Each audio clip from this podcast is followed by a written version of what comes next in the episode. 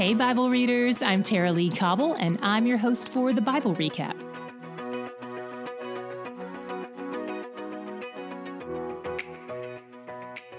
Yesterday, when we left off, Jacob had just married two sisters, Leah and Rachel, due in part to some deception from his father in law, and Jacob's wife Leah had just had four sons. Today, we open with Rachel being envious of Leah's ability to bear children. She puts some weight on Jacob to get her pregnant, but Jacob gets defensive and points out that only God can give life. We'll see that repeatedly in this chapter. Rachel decided to follow the ways of her grandmother in law slash great great aunt Sarah by offering her maidservant Bilhah to her husband. If you recall, this did not go well for Sarah. Stick around to see if it solves all Rachel's problems. Bilhah had two children for Jacob and Rachel. But then Leah follows suit and gives her maidservant Zilpah to Jacob, and she has two more sons. So now the tally is Leah, 4, Leah by Zilpah, 2, and Rachel by Bilhah, 2. But this sibling rivalry is far from over. Bitterness and jealousy have been growing in their hearts, and left unattended, a bitter heart will often resort to manipulation and retaliation, which is what Leah does next. Since Jacob probably spent most nights with Rachel, the wife he loved, Leah trades Rachel some plants in exchange for a night with Jacob. Interestingly, this particular plant, the mandrake, was believed to promote fertility, but it's also used to treat stomach ulcers, which I'm guessing they both had a lot of by this point. Do you see all the striving on both parts? Do you see how it's never enough for either of them? Do you see how the spirit of greed and comparison and their scarcity mentality is driving all their actions? This isn't love for God. It isn't love for Jacob. It doesn't even seem like love for their children. It looks a lot more like fear and idolatry and self promotion. Leah got pregnant for the fifth time and thought it was God's reward for generously sharing her servant with Jacob. But verse 17 tells us what actually happened God just heard her cries. Leah didn't earn pregnancy through holy actions and good behavior, especially since coercing your husband into infidelity isn't exactly good behavior. She controlled and manipulated, she misunderstands God's ways, and still, God heard her desires and responded with a yes. Then Leah had two more kids a sixth son and a daughter named Dinah. So now we're up to 11 children between one wife and two maidservants. But then Rachel had a son, Joseph bringing the total to 12. You can imagine which of these children might have been Jacob's favorite and why. Around the time Rachel gives birth to Joseph, Jacob also wraps up his 14 years of service to his father in law Laban, so he asks for permission to leave. Remember, he needs to go back to Canaan because that's the land God promised to him. But Laban doesn't want him to leave because he finds out that he's being blessed by God through Jacob's presence there. Laban got that information from a wicked source, but it was accurate. By the way, we don't really have any indication that Laban worshipped Yahweh, even though he's related to Abraham. So it's not surprising that he would seek out divination. We don't have time to unpack divination today, but we'll cover it a bit more in the days ahead. Jacob and Laban try to act like they're making a deal for Jacob to stay and keep tending his flocks, but they're both still up to their old tricks, not to mention some weird livestock breeding techniques that Jacob borrowed from local magicians.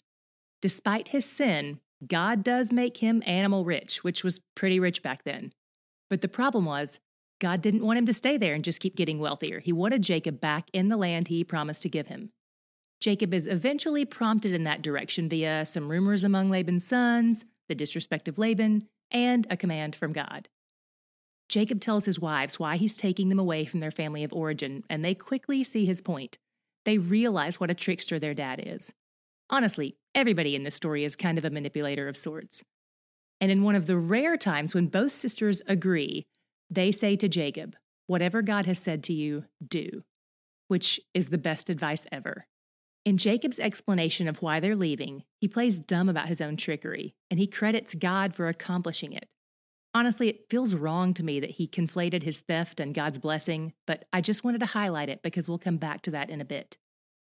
It's been 20 ish years since Jacob left Canaan after the trick he pulled on his dad, but now he packs up his wives and kids and sneaks off to Canaan, the land God promised to him through his dad Isaac and his grandfather Abraham. But as they're on the way out, Rachel steals some of Laban's household gods, which is most likely a reference to idols of some sort.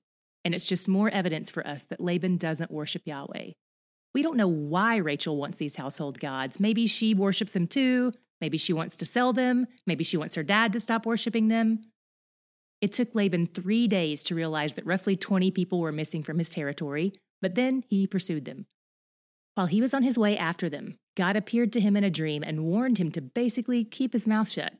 Don't say anything good or bad. But when he finally caught up with him, he acts all nice at first, like, You guys, I didn't even get to say goodbye. But then he cuts to the chase by pointing out that his household gods are missing. Thus begins the search for the household gods, which Rachel hides under the camel's saddle and a ruse about her period. Laban tries to save face by setting up an agreement between the two of them at a place called Mizpah. And here we have a passage of scripture that is often taken out of context. In fact, I gave this verse to a college boyfriend when he was leaving for the summer, having zero idea what it implied. It says, The Lord watch between you and me when we are out of each other's sight. Sounds sweet, right? Except knowing the history between Jacob and Laban, it's actually more like Laban was saying, I don't trust you. So remember that even when I can't see you, God sees you. So you better not do anything sketchy. Needless to say, I did not marry that college boyfriend. I blame it on the passage. Jacob and Laban set up two separate witnesses for this treaty a stone pillar and a heap of stones. Again, these tend to be pagan practices, even though they're both invoking God's name. But one interesting thing here some theologians believe that Jacob's singular pillar is intended to represent his worship of a monotheistic God, the one true God, Yahweh, whereas Laban's pile of rocks is supposed to represent that he is polytheistic, which means he worships many gods, like the ones he used to have in his home before his daughter stole them. After they make the agreement, Laban starts his journey back home. What was your God shot today? I hinted at mine earlier. It's something that showed up at least twice in our reading today. Remember when Leah manipulated both Rachel and Jacob so she could sleep with Jacob and then praised God for her pregnancy? And remember how Jacob manipulated the breeding processes and praised God for his abundance, even while playing dumb about his actions when he recounted the story to his wives? If you're like me, your sense of right and wrong might be kicking in, your love of justice and your desire for the truth. But let's look past ourselves to see what we can see about God here. He is kind to sinners. That's good news because that's all of us. Luke 6:35 says, "He is kind to the ungrateful and the evil." You guys, that's me 10 times a day. Does God hate sin and injustice and ingratitude? Of course, absolutely. But today we see his mercy. Today we see his kindness and his provision to the flawed kids he has adopted into his family. I'm so glad I've been adopted by a kind father because he's where the joy is.